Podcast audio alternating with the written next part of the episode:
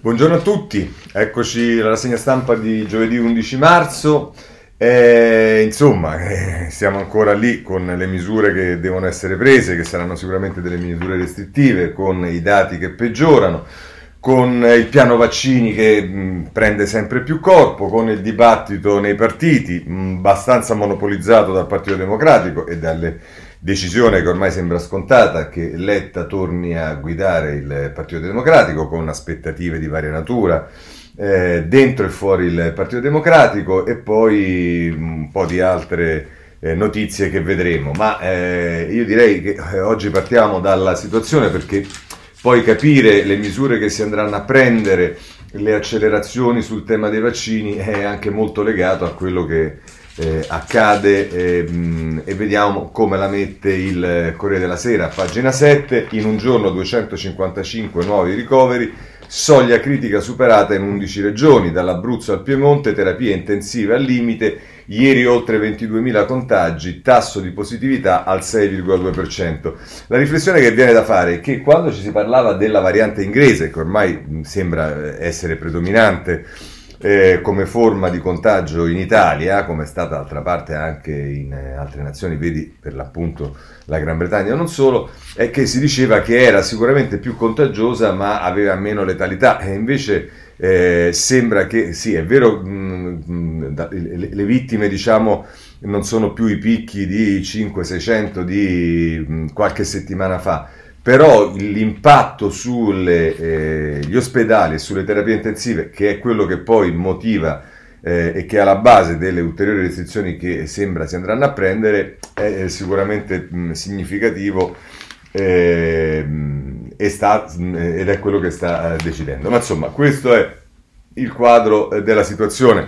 Poi ci sono eh, realtà particolarmente eh, diciamo, c'è la Puglia che è in una situazione di crescente eh, espansione, ci sta, se non erro, anche la Calabria, poi c'è il Piemonte, rianimazione piena, interventi rinviati, adesso il Piemonte sospende i ricoveri, ci dice per esempio Paolo Russo eh, sulla stampa e con, con eh, Marcello Sorgi che nel suo taccuino dice lo spettro del nuovo lockdown, perché sì, in effetti lo vedremo, eh, non è che sia scongiurato del tutto, almeno in alcuni giorni. Allora vediamo che cosa potrebbe succedere. Andiamo sul Corriere della Sera, pagina 4, c'è la notizia sul piano del governo che i ministri sono divisi. Draghi attende i dati, i nuovi divieti scattano da lunedì. Qualcuno sui giornali centrodestra dice ah Draghi come Conte di fatto le cose all'ultimo momento, ma in realtà se la decisione viene presa come sembra nel Consiglio dei Ministri di venerdì, le misure scatterebbero comunque la settimana successiva, non, eh, il, non questo fine settimana, almeno da quel che si capisce. Il centrodestra per misure mirate, ma per speranza può non bastare. Puglia e Campania decidono di anticipare subito la stretta, ecco era la Campania, scusate, non la Calabria. Nel taglio basso questo era Fabrizio Caccia, nel taglio basso c'è l'intervista di Marco Cremonesi al governatore, del, al presidente del, del Veneto, Zaia, chiedere altri sacrifici solo se si garantisce un reddito e dice diamo una prospettiva l'Italia faccia da sola per i vaccini. E qui vedrete poi si apre un dibattito sui vaccini che il retroscena di Monica Guerzoni e Ferenza Zazzanini ci dice così i parametri per le zone in rosso e a Pasqua si va in lockdown. Per i cambi di fascia si terrà conto dell'incidenza delle varianti. Chiusura totale con 250 casi su 100.000 abitanti in una settimana e qui poi c'è la, um, eh, Antonella Viola, che è l'ordinaria di patologia generale all'Università di Padova, che dice stop alle scuole e nel tempo libero aumentano i rischi. Viola, tenere duro per un mese e mezzo. E poi la, eh, abbiamo visto la situazione della Campania, della Puglia, del Piemonte, poi se andiamo alle città, è una delle città che è più in difficoltà è Bologna, Bologna nella morsa, ci dice il Corriere della Sera con Marco Imarisio, inviato per il giornale a Bologna, a pagina 6, la gente è sfinita, il capoluogo emiliano è in zona rossa da una settimana, i casi sono, ancora, sono destinati a crescere ancora, le ragazze e il drink in piazza Maggiore, cerchiamo di farci forza. Eh, insomma, eh, potremmo anche eh, come dire, andare avanti eh, prendendo per esempio la Repubblica, che in questo caso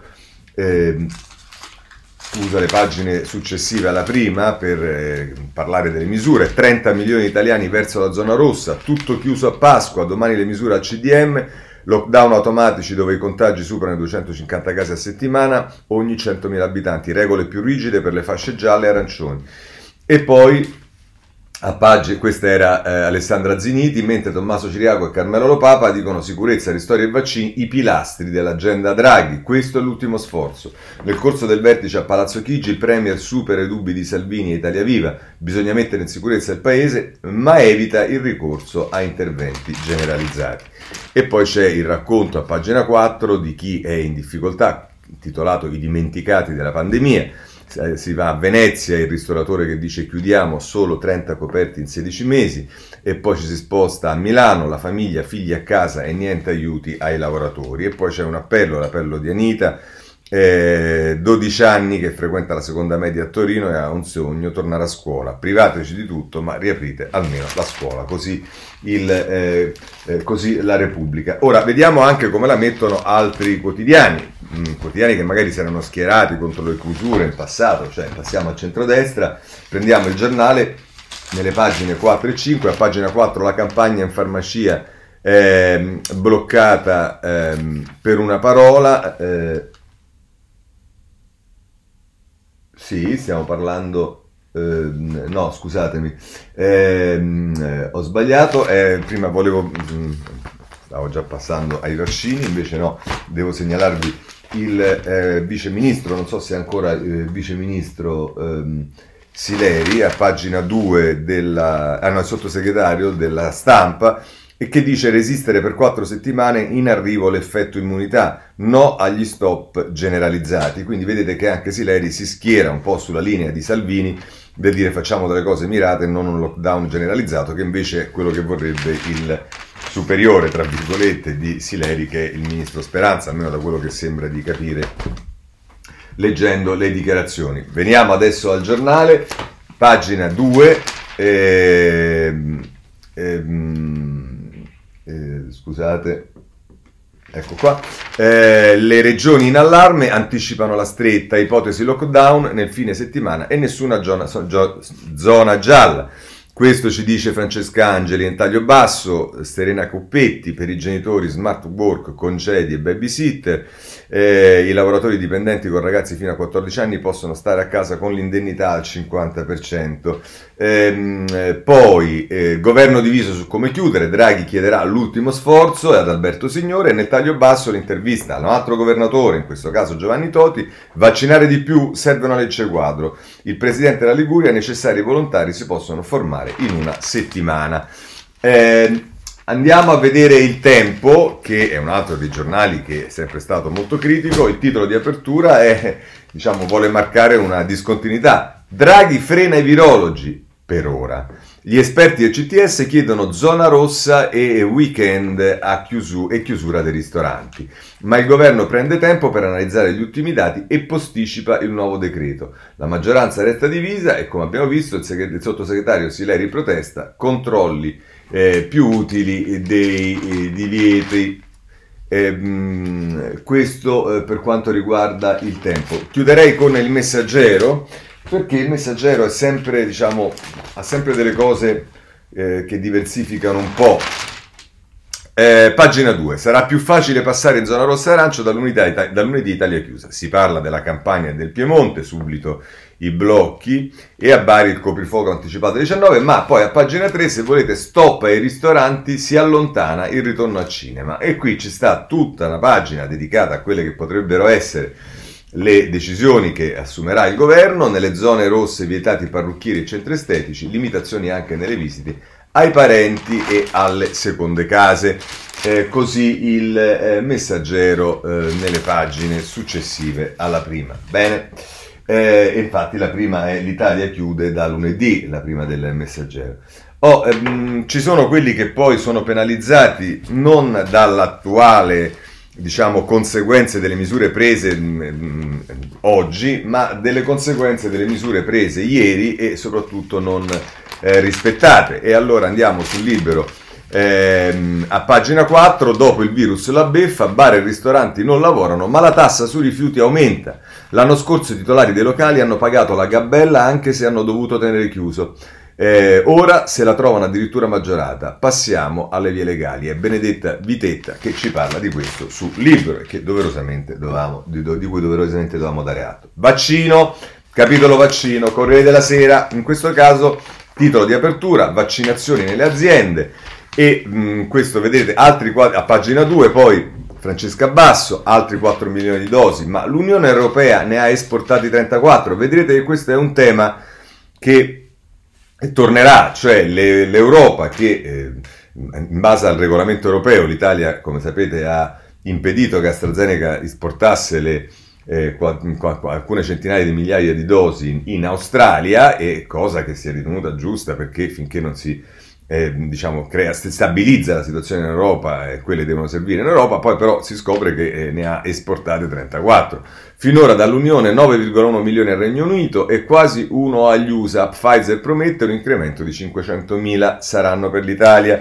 Poi da Johnson Johnson a CureVac i tempi delle forniture, tra molte incognite, questo è Lorenzo Salvia, ce ne parla sul Corriere della Sera nel taglio basso di pagina 2, e poi eh, è il piano per le vaccinazioni. Rita Querzè e Lorenzo Salvia ne parlano a pagina 3 del Corriere della Sera. Basta diversità da regione a regione, le regole varranno per tutto il paese. La precedenza andrà ai disabili gravi e a chi soffre di alcune patologie. patologie. E qui diciamo c'è una evidente discontinuità, tant'è che è un aggiornamento del piano che era stato previsto e, e fa capire anche diciamo, eh, al di là della, della, de, della, doverosa attenzione per i disabili gravi e chi soffre di alcune patologie, c'è il tema che le regole varranno per tutta Italia e non ci sarà un'ognuna regione che fa come le pare, non solo nell'organizzazione della somministrazione, ma anche dal punto di vista delle priorità che vengono date, onde evitare anche che poi qualcuno si scandalizzi se nell'applicazione delle regole che vengono date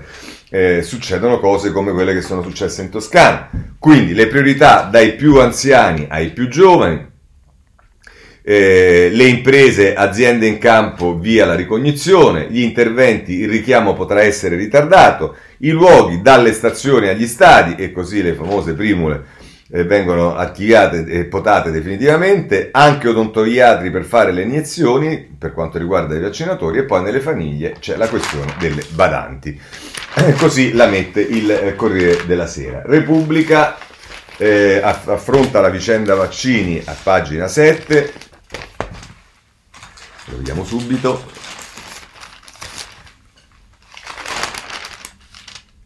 Allora, eh, a pagina 6 Michele Bocci, fasce d'età e vaccini in azienda, cambia il piano, ecco le priorità. Messi in sicurezza professori e forze dell'ordine si procederà solo con criteri anagrafici, precedenza anche ai malati gravi. Oggi il via libera dell'EMA al farmaco Johnson Johnson e Biden ne pernota altri 100 milioni di dosi per gli Stati Uniti. E vedrete che poi il tema degli Stati Uniti eh, come sta funzionando il, eh, la vaccinazione.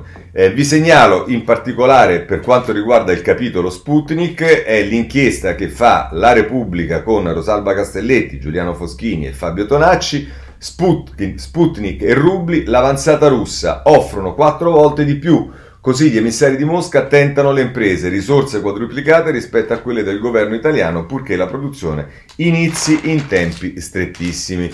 Così eh, la eh, Repubblica che ci dice che cosa sta tentando di fare eh, la Russia. Andiamo sul giornale, eh, pagine 4 e 5, quelle che mi hanno sbagliato prima a prendere. A pagina 4 la campagna in farmacia bloccata per una parola. Da mesi atteso un chiarimento sulla supervisione del medico, stimati 200.000 vaccinati in più al giorno, cioè se non ci fosse questo intoppo eh, nella sfida alla cura e quindi al vaccino, dice che ci sarebbero potuti essere 200, ci, sarebbero, po- ci potrebbero essere 200.000 vaccinati in più eh, al giorno. E a questo proposito, eh, la notizia viene data, abbiamo già visto a pagina 5, Pfizer 500.000 dosi in più sui vaccini sprint di Draghi. Da oggi avvia il piano, riconvertiti i drive-thru della difesa dopo Pasqua, 700.000 fiale al giorno.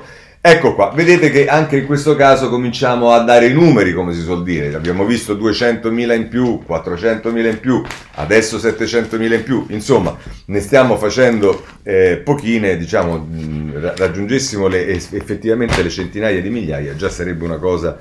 Ehm, eh, molto interessante. A proposito dell'America, vi dicevo, eh, è il domani in questo caso che ci fa il titolo di apertura, vaccini per tutti e spese da record, Biden indica la strada all'Europa. La Camera approva lo stimolo da 1.900 miliardi di dollari, soltanto il 7% della somma è direttamente legato a spese sanitarie. Gli Stati, Uniti, gli Stati Uniti hanno capito che per uscire dalla crisi bisogna rifondare la società.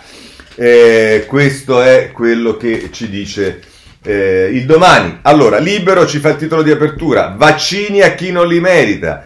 Avvocati bloccano la profilassi dei giudici in Sardegna, in 220 a Milano usano codici ospedalieri per avere iniezioni, 1000 imbucati in Toscana, troppa gente spinge, intanto gli anziani aspettano, così la mette ehm, il, eh, il, libero che poi mette in evidenza ci facciamo del male, l'UE esporta 34 milioni di dosi e non ne riceve nessuno.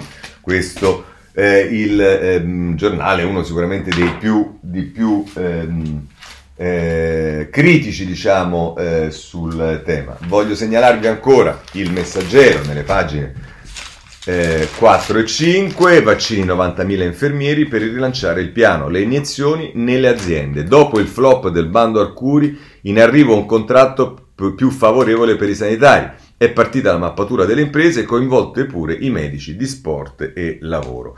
Oh, a proposito di Sputnik, eh, il fondatore di ADN, che è l'azienda che dovrebbe produrlo, dice lo Sputnik prodotto in Italia, un semplice affare tra privati, niente patti politici con Mosca. Così dice appunto il presidente eh, di ADN Antonio Dinaro, con l'ok dell'AIFA, anche senza quello dell'EMA, produrremo il vaccino e lo esporteremo. Questo è quello che dice eh, il eh, messaggero, che poi nella pagina 5 ci parla del pasticcio UE, EMA in ritardo a 34 milioni di dosi all'estero, e poi eh, casi di furbetti, quelli che saltano la fila in Lombardia spuntano i furbetti a loro insaputa. Vabbè, questa è sempre la polemica su, eh, sui furbetti. Chiudo con il sole 24 ore perché eh, a proposito di piano, se siete interessati, mi pare che il sole 24 ore sia quello che dà nei dettagli maggiori il nuovo piano Vaccini prima anziani e disabili, poi in fabbriche e supermercati. Il nuovo piano Confindustria via la mappatura dei siti idonei, somministrazione ai lavoratori che svolgono attività comunitarie. Oggi via libera della conferenza unificata Stop al caos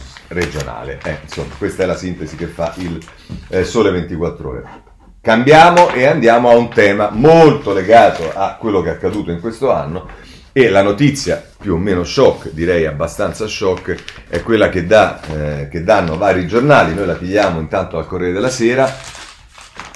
Speranza di vita in calo, famiglie più povere, al nord l'aspettativa è scesa a livelli di dieci anni fa e quasi un giovane su quattro non studia né lavora.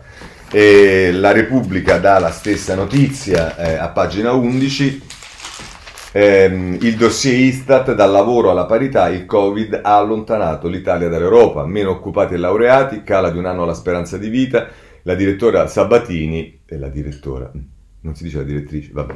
Eh, giovani e donne i più colpiti, ma non è effetto solo della pandemia. Maria Novella De Luca sulla eh, Repubblica. E vedremo che eh, su questo c'è l'Avvenire che ci fa il titolo di apertura e con questo titolo Covid spazza benessere, azzerati 10 anni di crescita sostenibile su salute e lavoro, ma gli obiettivi ONU diventano anche dell'Unione Europea, il governo pronto alle nuove chiusure, ma non ci sarà un lockdown nazionale. E la curva sale ancora. Questo è il quadro.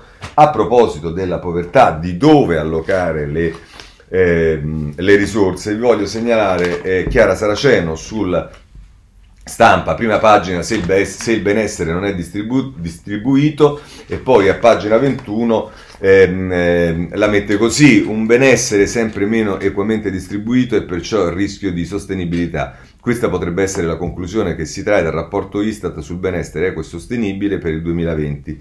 Non dipende solo dalla pandemia e dai suoi effetti diseguali. Diversi dei 152 indicatori utilizzati infatti mostrano un peggioramento nell'arco di 10 anni in cui la situazione della società italiana è stata monitorata. Qui si fa riferimento a quello che non si è fatto, comunque quello che non funziona nel sistema sanitario, nell'istruzione, il tema dei NET, che sono i giovani che non studiano e ne eh, lavorano e poi il tema pover- dei poveri assoluti e conclude così. Le azioni prese con, per contrastare la pandemia hanno quindi amplificato iniquità e insostenibilità sociali già in essere. Il caso delle diseguaglianze educative, su cui la DAD ha un impatto devastante, è esemplare, ahimè anche nella persistente sottovalutazione di cui è oggetto in questo come nel governo precedente, nonostante i dati e le informazioni non manchino. Bambini e adolescenti che vivono in condizioni abitative disagiate, con genitori spesso, ma non solo, di origine migratoria, che fanno fatica a tenere loro un tetto con le proprie scarse risorse, privati, dove c'era eh, della mensa che in molti casi garantiva loro il pasto principale e dei luoghi di socialità di cui potevano ricevere aiuto. Molti di loro andranno a ingrossare l'esercito di chi abbandona la scuola e i più grandi dei net. Mm, abbiamo visto i ragazzi che non cercano, eh, né studiano né, né, né, eh, né lavorano. Eh, molti, di loro andranno a ingrossare l'esercito di chi abbandona la scuola e i più grandi dei net, le bande che sfogano la loro rabbia e delusione con la violenza.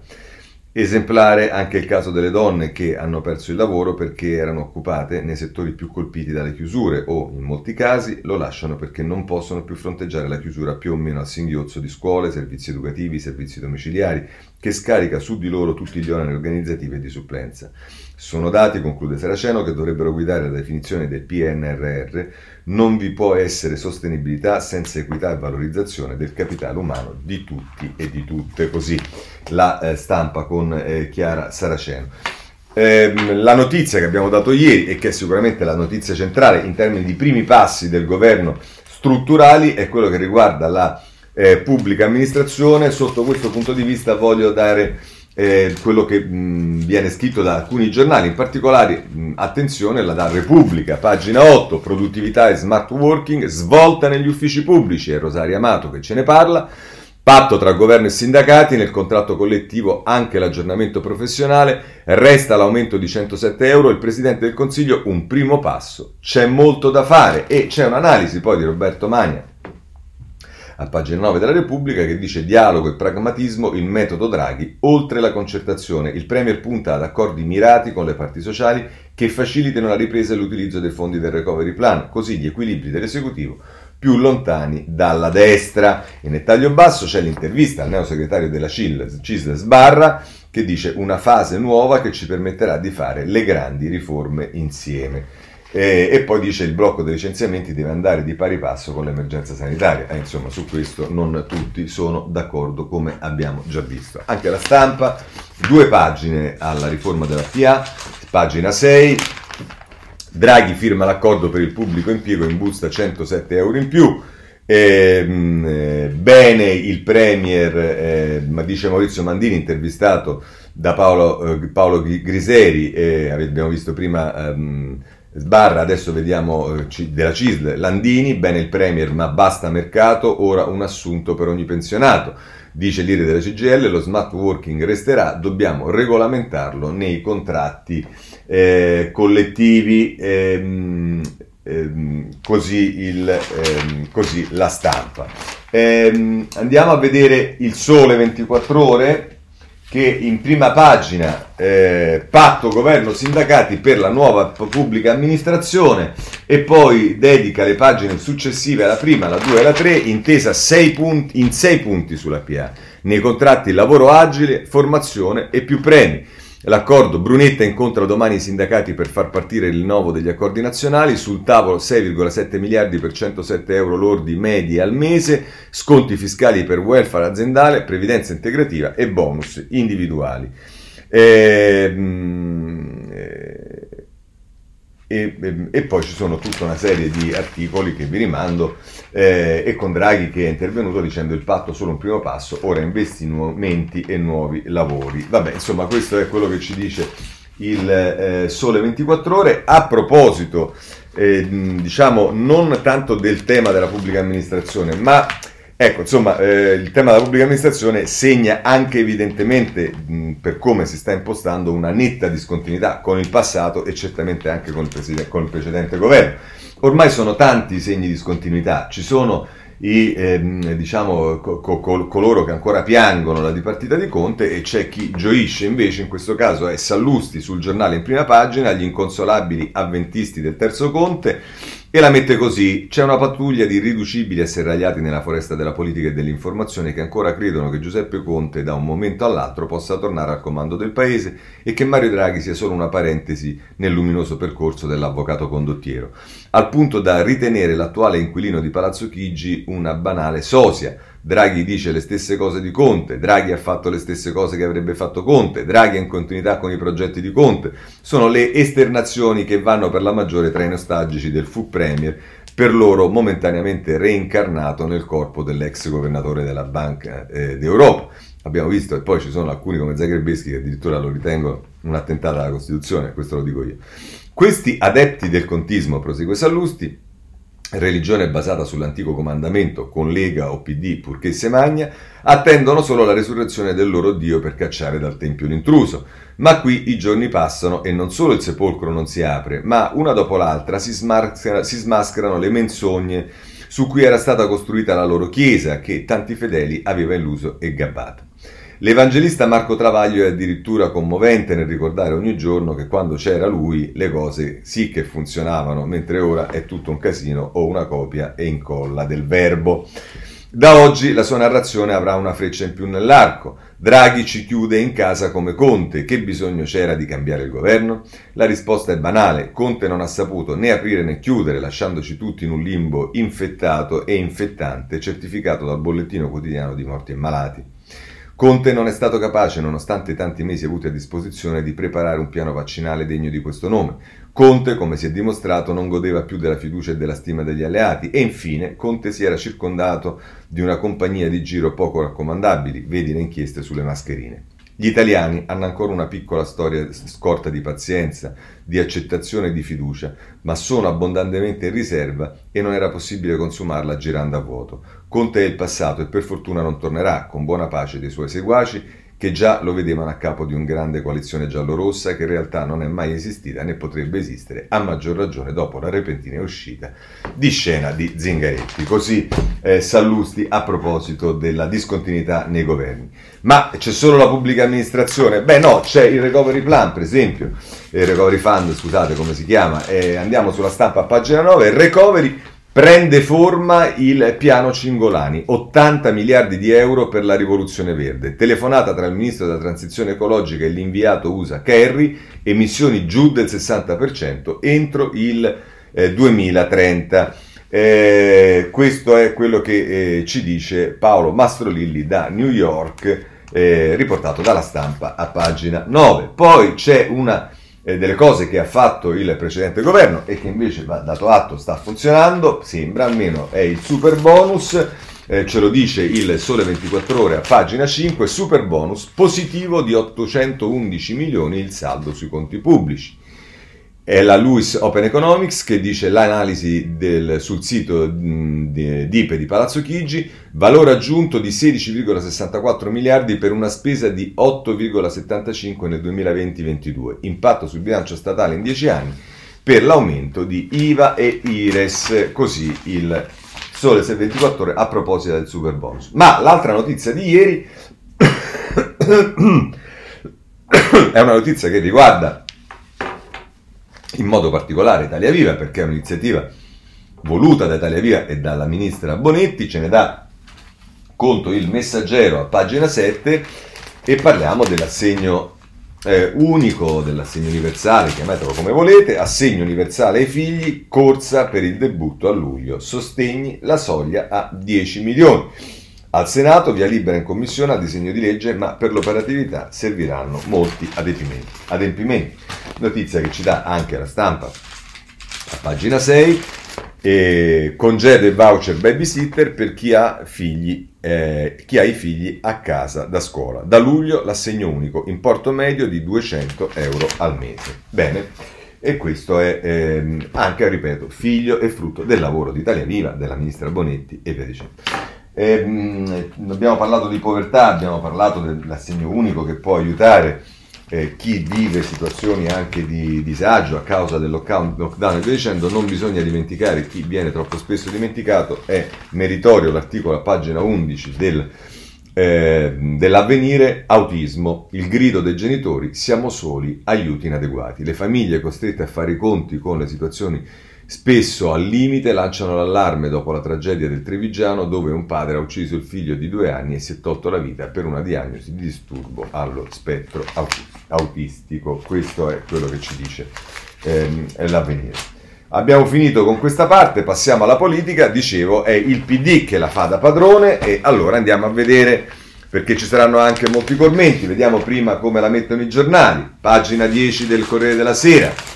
È letta il lo strano oggetto del desiderio, potremmo chiamarlo così, è Alessandro Trocino che dice Letta a un passo dal sì, il PD nel cuore, mi servono 48 ore per decidere. Bonaccini apre, personalità autorevole, la minoranza spinge per il congresso presto. Vedremo che questo tema è un tema eh, che emergerà più volte. Eh, Maria Teresa Melli nel taglio basso, nel partito La guerra dei nervi tra zingarettiani ed ex renziani e Franceschini cerca l'unità base riformista ipotizza una donna, ma tratta per l'intesa. Così eh, il Corriere della Sera, eh, Repubblica, come di consueto, dedica più spazio. Eh, sono, pagina, sono, due pagine, la pagina 12 e la pagina 13. Letta, ultimi ostacoli nel PD, un congresso per rifare tutto. L'ex premier si prepara a guidare il partito, ho i dem nel cuore, però chiedo 48 ore prima di accettare. Gli ex renziani divisi, nicchiano, zing- nicchiano Zingaretti e i suoi pronti a lanciarlo comunque. Via libera di Bonaccini. Eh, nel taglio basso c'è un'intervista a Nichi Vendola che ogni tanto rispunta. Dice Vendola, partito senza identità divora i figli come il conte Ugulino. Il cannibalismo e le fate di corrente non si risolvono con un leader o il solito nuovo inizio senza un progetto e l'analisi del passato. Vedremo che questo tema, il fatto del nome, come se un nome risolvesse tutti i problemi, è un tema che ritornerà anche in altri giornali. Rispunta la battaglia per una donna leader, ma comandano le correnti.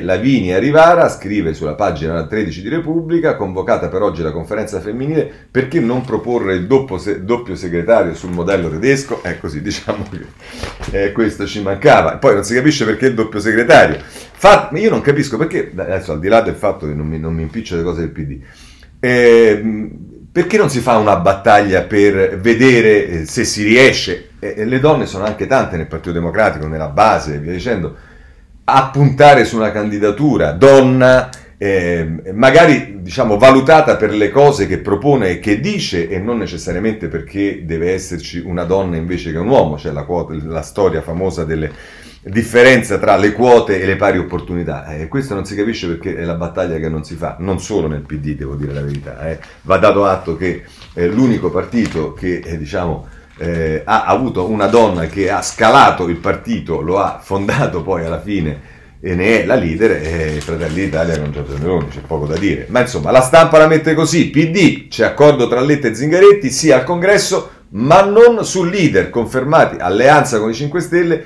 e vice segretaria donna, vice segretaria donna Bonaccini, ora fase costituente.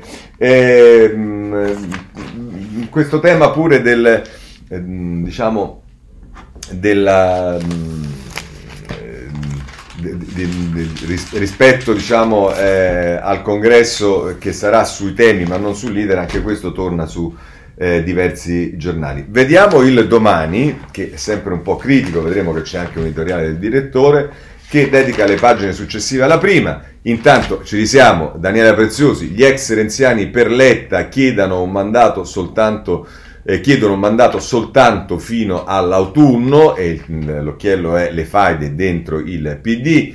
Ehm, eh, e poi eh, ecco qui Giulia Merlo eh, di larga intesa e protetto dal colle il governo Letta sfiduciato dal PD e ricorda la storia di Letta e poi c'è Gianfranco Pasquino. E la sintesi è abbastanza diciamo decisa, il concorso di bellezza che prescinde dai contenuti, come scegliere il successore. Così la mette Gianfranco Pasquino sul domani. Il giornale, come sapete, è sempre attento a quello che accade in particolare nel PD e nel Movimento 5 Stelle.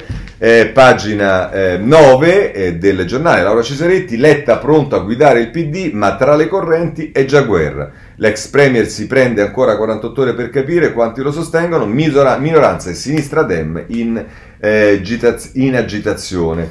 Ehm, eh, questo il eh, giornale. vediamo ancora Libero, pagina 9 come si occupa del Partito Democratico, potete immaginare, Il PD punta su Letta e snobba ancora le donne. Per il dopo Zingaretti avanza l'ex premier che era stato rottamato da Renzi. Alle signore non resta che lagnarsi di nuovo. Francesco Specchia, insomma, un po' eh, critico, diciamo, sul eh, situazione della, ehm, della, della, della valorizzazione delle donne dentro il PD. Prendo il messaggero perché a pagina 8 la mette così. Così, ecco. Eh, rivede, rivedere il patto con Movimento 5 Stelle nelle città candidati diversi, così Letta prepara la svolta. È Maria Iello che parla e eh, qui emerge una netta differenza da come altri giornali impostano, che hanno detto invece che sarebbe stato colui che avrebbe proseguito la linea di Zingaretti del patto Movimento 5 Stelle. Qui dice appunto rivedere il patto con il Movimento 5 Stelle nelle città candidati diversi, così Letta prepara la svolta e eh, in questo senso vi segnalo soltanto che ci sta anche eh, sul foglio un riferimento a Italia Viva, ci sono eh, in particolare le eh, parole ehm, che eh, sono state che vengono riprese di eh, Ettore Rosato eh, che il titolo di Davide Allegranti è Italia Viva spera che Colletta il PD recuperi, recuperi lo, lo, lo, spirito riformista. Dice, e tra i renziani in fondo Letta fu congedato proprio dall'allora segretario Matteo Renzi in una drammatica direzione in diretta streaming nel 2014. Ettore Rosato, presidente Italia Viva, al foglio dice che Letta avrà molto da fare, spero sappia recuperare lo spirito riformista del PD. Sembra una dichiarazione di apertura e forse lo è, ma per Italia Viva il suo arrivo è un incentivo al dialogo? No, domanda Allegranti e risponde mh, mm, Rosato, il dialogo c'è sulla linea politica, non sulle persone ma la linea politica può essere favorita da alcune persone e non da altre, magari. Allora ne vedremo i buoni risultati, dice ancora Rosato, così abbiamo dato anche la posizione del Partito Democratico su questo tema. Vediamo rapidamente eh, i, ehm, eh, diciamo, gli articoli, eh, un po' tutti i giornali. Eh. Prendiamo il Corriere della Sera, Paolo Mieni, prima pagina, guerre culturali a sinistra, si va poi a pagina 22 eh, e la mette così Mieli. E facendo riferimento a quello che è stato detto da Harry De Luca, quello che è stato detto da Gianni Cooperlo, insomma di, di, di, di critiche serie nei confronti del, ehm, del, del, PD e i dirigenti del PD si domanda eh, Paolo Mieli Incuranti di questi giudizi mostrano un sentimento diffuso di ira per il tracollo dell'ultimo governo presieduto da Conte, in particolare ex ministri ed ex sottosegretari non riconfermati, a differenza va riconosciuto dai loro colleghi grillini, si distinguono in recriminazioni e rilievi non tutti destinati a passare alla storia nei confronti dell'equipe guidata da Draghi. Una piattaforma a queste tribù del rimpianto l'ha offerta dall'esterno un appello di libertà e giustizia, quello dicevo prima, intitolato sul Fatto Quotidiano con il governo Draghi la democrazia a rischio. Proprio così, con Draghi democrazia a rischio. Prima firmataria della denuncia è un grande giornalista, Sandra Bonsanti, che conosce meglio di chiunque altro l'uso delle parole e dei rimandi storici. Seguono firme di costituzionalisti, professori universitari intellettuali vari che si distinsero nelle battaglie contro Silvio Berlusconi e Matteo Renzi. Il manifesto si propone di mettere in guardia dall'imporsi di una cultura che, dando per scontata l'insipienza dei politici, si affida acriticamente a uomini della provvidenza prescelti dall'alto. Dietro la modalità di formazione del governo Draghi, secondo i firmatari, si intravede il rischio di altri uomini forti, spinti dal cinismo e dalla volontà di comando, anziché da competenze e da spirito di servizio. A monte di tutto questo, secondo Libertà e Giustizia, si può facilmente supporre ci sia la riproposizione, questa volta unanime, di riforme costituzionali intese a legittimare un sistema di potere che promana dall'alto e non tollera opposizione, il che potrebbe, porterebbe ad un ripensamento del, del radicamento antifascista della nostra Repubblica. E eh, in, in modo ironico dice Mieli, è tutto chiaro? E qui va a concludere. Colpisce che giudizi così drastici nei confronti di Draghi e, pur senza nominarlo, di Sergio Mattarella, quasi fossero Benito Mussolini e Vittorio Emanuele III ai tempi della marcia su Roma, non siano stati giudicati meritevoli di commento all'interno della vasta area che fa capo al PD. Solo Claudio Petruccioli, un ex dirigente del partito già dai tempi del PC, sul riformista ha messo in guardia la propria comunità, Attenzione, ha denunciato, state parlando di Conte come fosse la reincarnazione di Allende e conseguentemente, ma questo Petruccioli non lo ha specificato, vi ponete di fronte a Draghi come se si trattasse di Pinochet. Un altro punto di riferimento storico della sinistra operaista, Mario Tronti, sempre sul riformista, ha invitato i lettori a considerazioni di segno invertito. La soluzione Draghi offre più opportunità che rischi, mentre quella di Conte offriva più rischi che opportunità.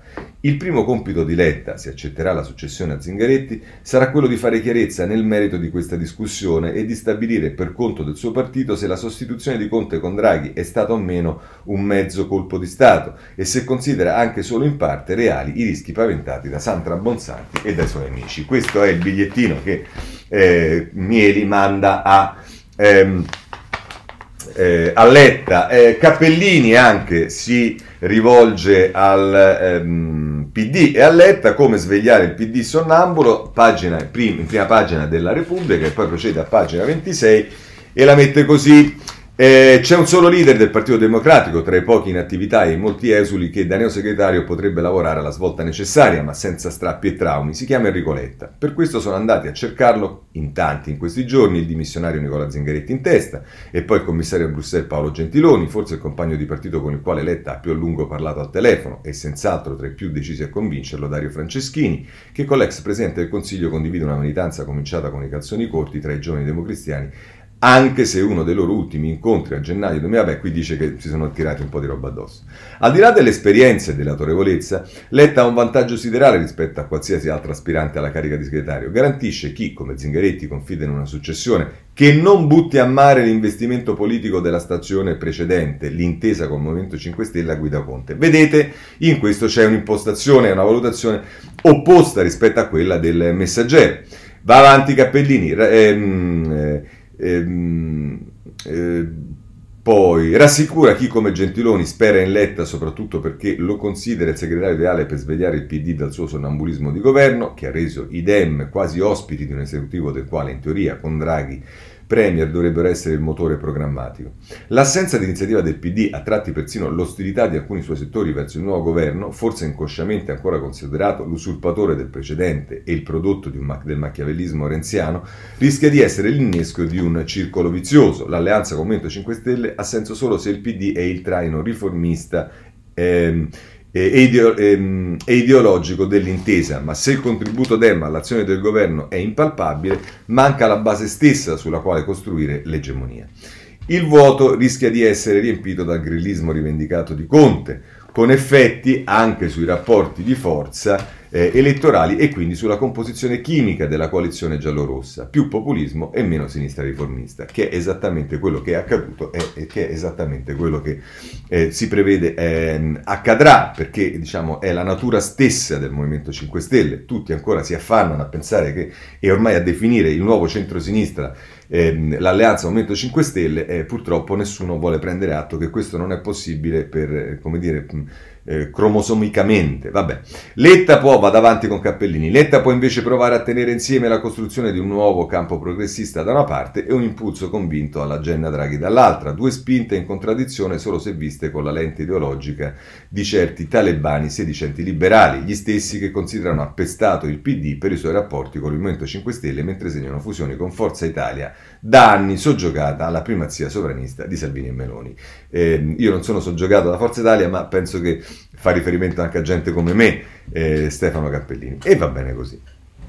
Andiamo avanti. Letta può riuscire nell'impresa per formazione culturale, lui allievo prediletto di Beniamino Andreatta, il vero ideologo dell'ulivismo, se inteso come necessità di costruzione di una casa comune dei progressisti più ampia e accogliente delle vecchie parrocchie ideologiche e anche per un professionale perché le sue competenze economiche sono la base ideale per dialogare senza complessi e senza riserve con un governo presieduto da una personalità come Mario Draghi.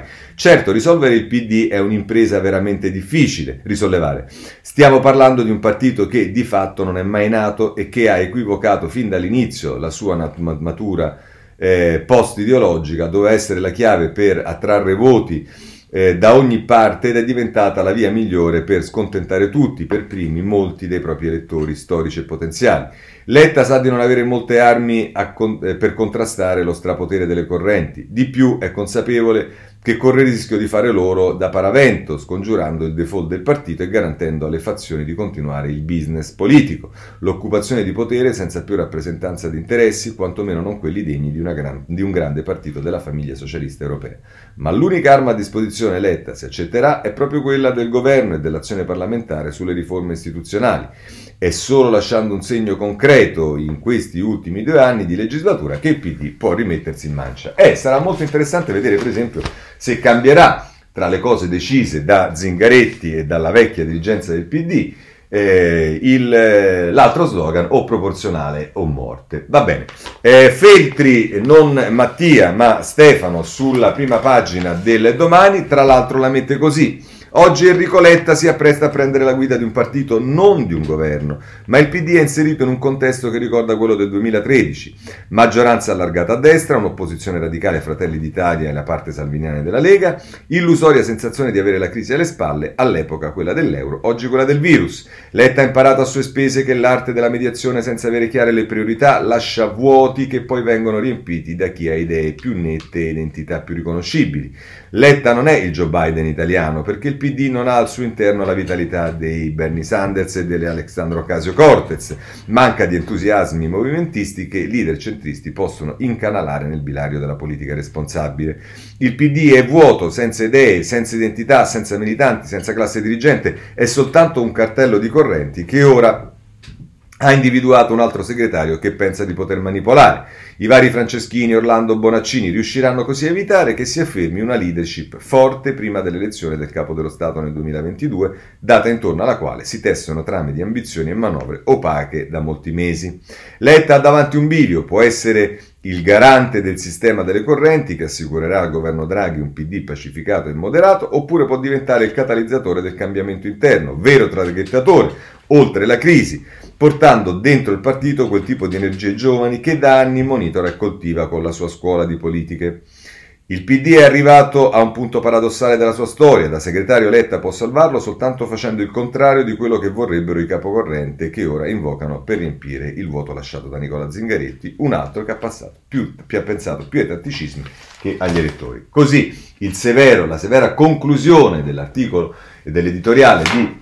Ehm, eh, di eh, Stefano Feltri, ma c'è anche eh, da chiudere con Cerasa sul foglio eh, che eh, la mette così. Sulla strada della ricostruzione del PD vi sono però almeno tre ostacoli grandi come una casa che letta o non letta costituiscono le vere sfide che il nuovo leader del Partito Democratico dovrà prendere di petto per evitare la necessaria dose di adrenalina di cui oggi ha bisogno il PD venga sostituita dalla non necessaria dose di morfina. La prima sfida riguarda il senso di un mandato. Nello statuto del PD il reggente è una figura che esiste solo quando si avvia un congresso ed è evidente che se il mandato del prossimo segretario non sarà legato ad una data per convocare il gazebo, ci sono buone possibilità che la nuova fase del PD nasca con un presupposto sbagliato, scappare dalle primarie. La seconda sfida riguarda invece il senso di una parola molto utilizzata per fotografare uno dei mali del PD, la mancanza di pacificazione. Non c'è segretario del PD che non si sia dimesso in questi anni per questioni legate ai logorii veri o presunti portati avanti dalle correnti, ma se il nuovo leader democratico intenderà lavorare a una formula di pacificazione, limitandosi a osservare solo l'ombelico del partito, ci sono ottime probabilità che il PD possa fare un passo in avanti verso il progetto di autocombustione. E qui arriva la proposta che avanzata da Ferrara nei giorni scorsi e che viene meglio chiarita e eh, diciamo molto netta del, e, e diciamo nella quale evidentemente si, eh, ormai Cerasa schiera il proprio giornale, così un po' come aveva fatto col governo Conte, cosa che invece non accadrebbe se la pacificazione venisse intesa in modo più nobile, provando cioè a far entrare sotto la tenda del PD tutti gli europeismi che non si riconoscono nella destra di Salvini e Meloni. E il primo compito di un buon segretario del PD dovrebbe essere questo, mettere la vocazione maggioritaria al servizio di un progetto tanto identitario quanto inclusivo. E dunque tutti dentro, da Bezzani a Speranza, da Bentivogli a Calenda, dagli ambientalisti fino a ciò che resta del mondo renziano. Essere inclusivi, con questo evidentemente si fanno tutta una serie di citazioni, e forse ha ragione Cerasa a farlo, quel che resta del mondo renziano è riferito a quello che sta nel Partito Democratico, presumo, ma Renzi e Italia Via non vengono minimamente citati. Essere inclusivi, come se non fossero europeisti e Vabbè. Essere inclusivi senza avere un'identità diversa dalla semplice evocazione delle alleanze rischia però di essere troppo poco per rilanciare un partito. Eppure un PD desideroso di crescere senza assecondare lo status quo, esiste una sfida ben più importante rispetto al solito rapporto con il Movimento 5 Stelle. Capire che in un mondo che cambia non è pensabile che l'unico partito incapace di cambiare sia proprio quello che da anni sogna di offrire al Paese un governo del cambiamento.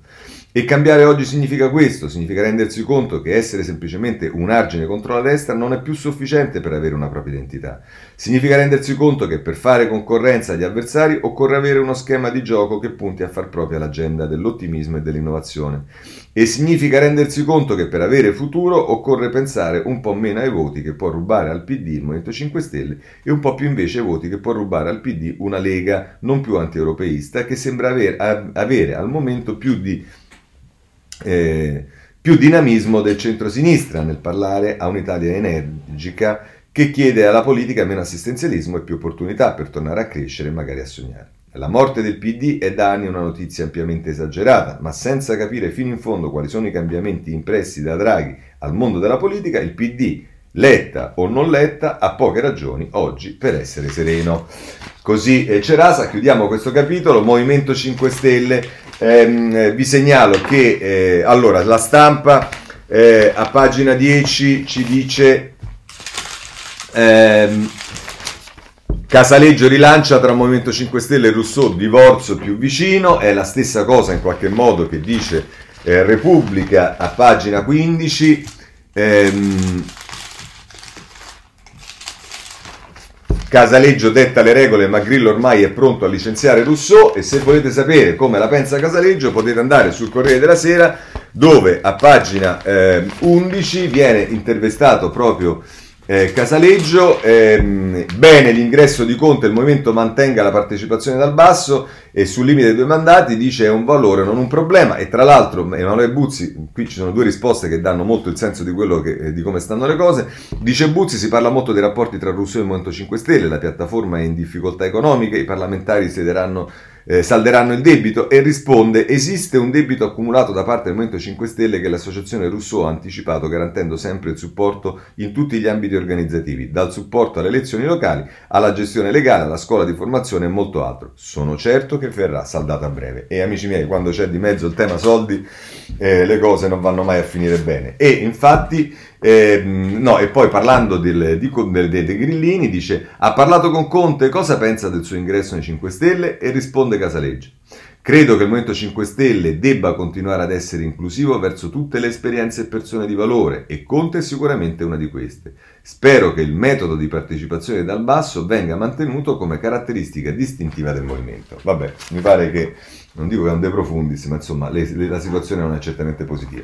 Per quanto riguarda Italia Viva, vi voglio segnalare eh, su più giornali. Eh, viene messa addirittura in prima pagina la vicenda che abbiamo letto ieri, uscita sul messaggero dello stalking nei confronti di Mariana Boschi. Di questo parlano in modo particolare Libero a pagina 8, che tra l'altro in prima pagina già lo mette, Boschi molestata e abbandonata eh, proca solidarietà a sinistra, donne dinamiche, insomma la mette così azzurra barbuto che, la, ehm, eh, che, ne, che, ne, parla a pagina 8, la Renziana ha collerato uno stalker che è la tempesta di messaggi volgari, solidarietà dal centrodestra, dalle femministe invece silenzio, bah non mi pare insomma, però va bene. Eh, se, se, poi volete sapere di, di più, ma, ma non tanto su questa vicenda, ma su come eh, mi pare egregiamente nelle due interviste che fa sia al Corriere della Sera che al Messaggero, eh, la Boschi eh, la mette non per una questione personale ma per la battaglia, che è la battaglia che riguarda ovviamente la, ehm, la, ehm, il tema dello stalking, insomma, delle donne, delle, de, delle difficoltà eh, che incontrano anche in politica. Boschi e la denuncia del suo stalker si aggirava nei posti in cui vado io, l'ex ministra dice mi molestava da sei mesi, tanti messaggi ogni giorno anche riguardo la mia morte. E così è sul Corriere della Sera, pagina eh, 18 e anche sul eh, Messaggero, un'altra intervista molto richiamata in prima pagina, Bolchi era stalker, lo trovavo ovunque denunciare sempre. Eh, e qui si va a pagina 13 del eh, Messaggero il mio stalker era ovunque, essere donne espone di più. E la capogruppo Italia Via dice odio e invidia devastanti, l'unica strada è denunciare. E, e insomma, è, è, è, una storia che eh, diciamo, eh, fa bene eh, Maria a, a denunciare. E, Mm, per quanto riguarda Forza Italia, eh, il Corriere della Sera ne dà notizia, la cosa, l'unica cosa rilevante è un po' lo scontro che c'è stato ieri sull'elezione del vicepresidente della Camera, Mandelli, al quale ne approfittiamo per fare tanti auguri, nomina la Camera, Forza Italia divisa, ma passa il candidato di Berlusconi, malumore su Mandelli, indicato per la vicepresidenza dai dissidenti voti a Calabria e altri due. Chiudiamo con ehm, il, ehm, mettiamolo nell'agone politico, giustizia e libertà eh, il riformista, pagina 5. Eh,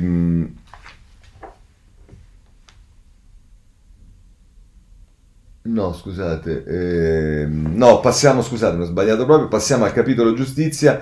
Eh, notizia importante che dà eh, con Sansonetti, il riformista, pagina 5, la ministra Cartabia, parentesi, zitta zitta, demolisce il 41 bis. Ha richiamato lo, le sconosciutissime Mandela Rules che sono state approvate dall'ONU e vietano l'isolamento di un detenuto per più di 15 giorni. Cioè dice che in qualche modo, è il titolo di apertura, la ministra a sorpresa demolisce il 41 bis, è il richiamo in prima pagina. Per quanto riguarda Palamara, segnalo due questioni. Una è il giornale, eh, pagina 11, il giornale sapete, Salluto ha scritto il libro con eh, Palamara, eh, ma poi stanno venendo fuori in particolare questa storia del Trojan, se era acceso o non era acceso, eh, se non era acceso perché non era acceso, se era acceso che fine hanno fatto le cose, insomma, quella cena, virgolette, muta, scrive Luca Fazzo, il giallo del Trojan che spiava Palamara. Cantone dice cimice spenta durante l'incontro con Pignatone, ma spuntano dei tabulati, si fa riferimento alla cosa difensiva di Ferri e poi però chiude questo articolo eh, Luca Fazzo con questo corsivo. Coincidenze. Alla cena da mamma Angiolina c'è anche un altro magistrato, quella dove avrebbe incontrato Pignatore, il giudice Paola Roia. Tre sere fa la cassaforte di casa della Roia viene svuotata. Chissà che intende dire Luca Fazzo, ma insomma questo è tema ripreso ovviamente anche dal eh, riformista che ehm, eh, a pagina 4 con Paolo Comi, Cantone il Trojan spiò la cena, il Trojan non spiò la cena, ma RCS e Finanza lo smentiscono. Il procuratore nega la rivelazione del riformista perché derivante da una interpretazione non corretta, ma la società produttrice ha confermato che il captatore era in funzione. E la Guardia di Finanza, insomma, chiude così eh, l'articolo. Eh, la spiegazione del dottor Cantone sull'assenza di intercettazioni della cena a cui era presente il dottor Pignatone non spiega un bel nulla. Anzi, il riferimento alla cosiddetta programmazione del Troia rischia di essere grottesco. Parte cospicua dello scandalo ruota attorno a una cena svoltasi all'Hotel Champagne. Forse il Trojan, era, il Trojan era programmato sui nomi e sui cognomi e, perciò, e però questo renderebbe ancora più grave il fatto. Il commento di Fabrizio Cicchitto, presidente di Riformismo e Libertà. Questo è eh, sul riformista a proposito di Palamara. Il riformista dedica la prima pagina anche alla sentenza della Cassazione di ieri. Crespi, un altro innocente, va in carcere e la giustizia nella tomba. È Angela Stella che eh, firma l'editoriale in prima pagina sul eh, riformista. Poi altre notizie che riguardano la eh, giustizia e alcune vanno ricordate perché durante queste rassegne stampa che ormai vanno avanti da un anno abbiamo raccontato la vicenda di uno degli avvocati di Berlusconi, Longo, che avrebbe, eh, era stato accusato di avere molestato una ragazzina di 13 anni. Insomma, Libero, pagina 10, per l'ex avvocato di Berlusconi, smontata l'accusa di molestie. Eh, Piero Longo finito nella bufera suo malgrado, la procura chiede l'archivazione per i presunti abusi su una ragazzina, oggi 31enne, che partecipò al pestaggio dell'ex senatore Azzurro. Gli aggressori rinviati a giudizio. Beh, vedete il tempo qua, era ovviamente su tutti i giornali, è vero che è una richiesta, non c'è ancora una decisione del tribunale, però diciamo che notizia viene data solo da Libero, altri giornali non ne danno proprio. Passiamo ad altri argomenti, eh, alcune questioni. Ilva, Repubblica, pagina 22, eh, ci dice che ArcelorMittal eh, mette in mora il governo, mai arrivati 400 milioni per l'ILVA, è la notizia appunto che ci dà Repubblica. Se, voi, se poi volete sapere qualcosa sulla RAI, che dovrebbe pensare ai suoi nuovi vertici, andate sul foglio in prima pagina. Draghi e la foresta RAI, la Lega vuole Elisabetta Ripa per il dopo Salini come AD, ma si teme il metodo McKinsey, e cioè che Draghi faccia un po' ehm, come eh, diciamo co- come crede. Eh, per notizie che non sono legate direttamente alla giustizia, ma insomma sono comunque preoccupanti, voglio prendervi la Repubblica, pagina 20, che ci parla di ronde ronde nere di Vicenza in strada per pestare i ragazzi immigrati. Si chiamano Black Flag e fanno proseliti in rete. Create la vostra crew e cacciate la feccia. Ecco, a proposito di eh, cultura in questo paese.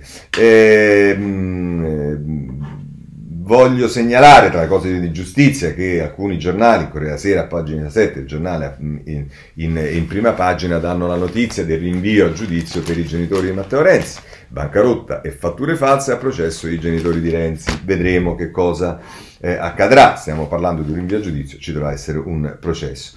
Eh, mentre un processo sicuramente prima o poi ci sarà anche sulla morte di eh, Attanasio, del console Attanasio e della sua scorta, ne parlano un po' tutti i giornali di che cosa, dell'avanzamento delle, delle indagini perché i Ross hanno consegnato i rapporti alla Procura di Roma, il carabiniere tentò di salvare Attanasio, ci dice ma Ilaria Sacchettoni sulla Corriere Sera a pagina 16, il racconto del superstite, Iacovacci provò a sottrarre l'ambasciatore agli spari tra rapitori e ranger. Eh, così il Corriere della Sera. Per quanto riguarda poi una notizia che ehm, ci spinge, abbiamo visto una cosa che ci riguarda ma che è avvenuta fuori d'Italia, un'altra cosa che ci riguarda è avvenuta fuori d'Italia è la famosa vicenda, ve la ricordate, dei Marò, ce ne parla Repubblica a pagina 19.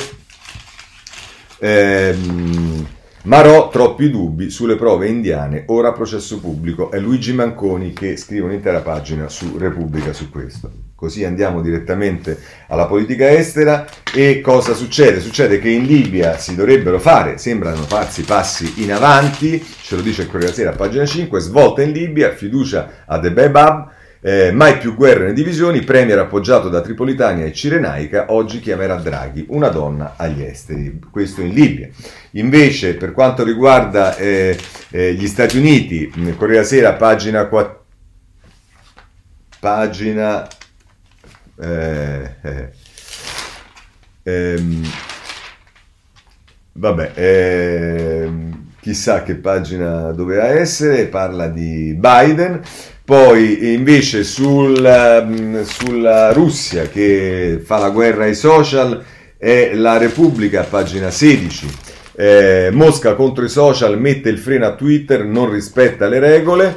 E poi ancora eh, per quanto riguarda invece eh, l'Iran, Repubblica, Ahmadinejad sul nucleare un accordo sbilanciato spetta agli USA risolvere, il dialogo tra, tra Iran e Washington è fermo, per ripartire serve più eh, giustizia, l'intervista all'ex presidente iraniano che fa eh, la Repubblica. Per quanto riguarda la Gran Bretagna voglio segnalarvi due questioni. Eh, la vicenda mh, diciamo legata alle ripercussioni delle dichiarazioni di Meghan eccetera eccetera eh, media la guerra del razzismo e Meghan fa cacciare il nemico. Dopo l'intervista shock con, eh, che c'è stata l'altra volta, la stampa si divide sulle presunte discriminazioni alla duchessa, si dimette Pierre Morgan che l'aveva attaccata. Poi contemporaneamente, se volete, sempre per quanto riguarda la Gran Bretagna, andate sulla Repubblica, pagina eh, 18, si parla di Brexit eh, i porti franchi del dopo Brexit, un buco nero nel cuore dell'Europa. Federico Varese eh, su questo tema. Eh, vi voglio segnalare per quanto riguarda il Brasile, trovate sulla stampa pagina 14 il fatto che Lula torna eh, spendibile, se vogliamo metterla così, mentre sulla stampa si parla della Polonia, pagina 17, eh, ovviamente in, in, ragione della scarsa democraticità di alcune cose, l'aborto è fuori legge, la sfida dell'arca... Eh, scusate, eh, nelle cliniche clandestine di Varsavia le donne rischiano la vita e la galera, aumentano gli, ambulanti, gli ambulatori illegali e l'organizzazione che aiutano le ragazze ad andare a Praga, a Berlino per abortire. E d'altra parte quello che succedeva in Italia con le mammane quando eh, l'aborto era vietato, inevitabile. Se volete sapere evoluzioni purtroppo drammatiche riguardo il Myanmar potete andare sul domani a pagina 7 la polizia del Myanmar spara usando proiettili italiani. Ai paesi europei è vietato vendere armamenti al paese asiatico dal conflitto degli anni 90, ma ricostruire il viaggio delle cartucce italiane è quasi impossibile a causa dei traffici nascosti. Bene, con questo chiudiamo la rassegna stampa di oggi, vi auguro una buona giornata e eh, se volete ci vediamo ancora domani alle sette e mezza. Buona giornata a tutti.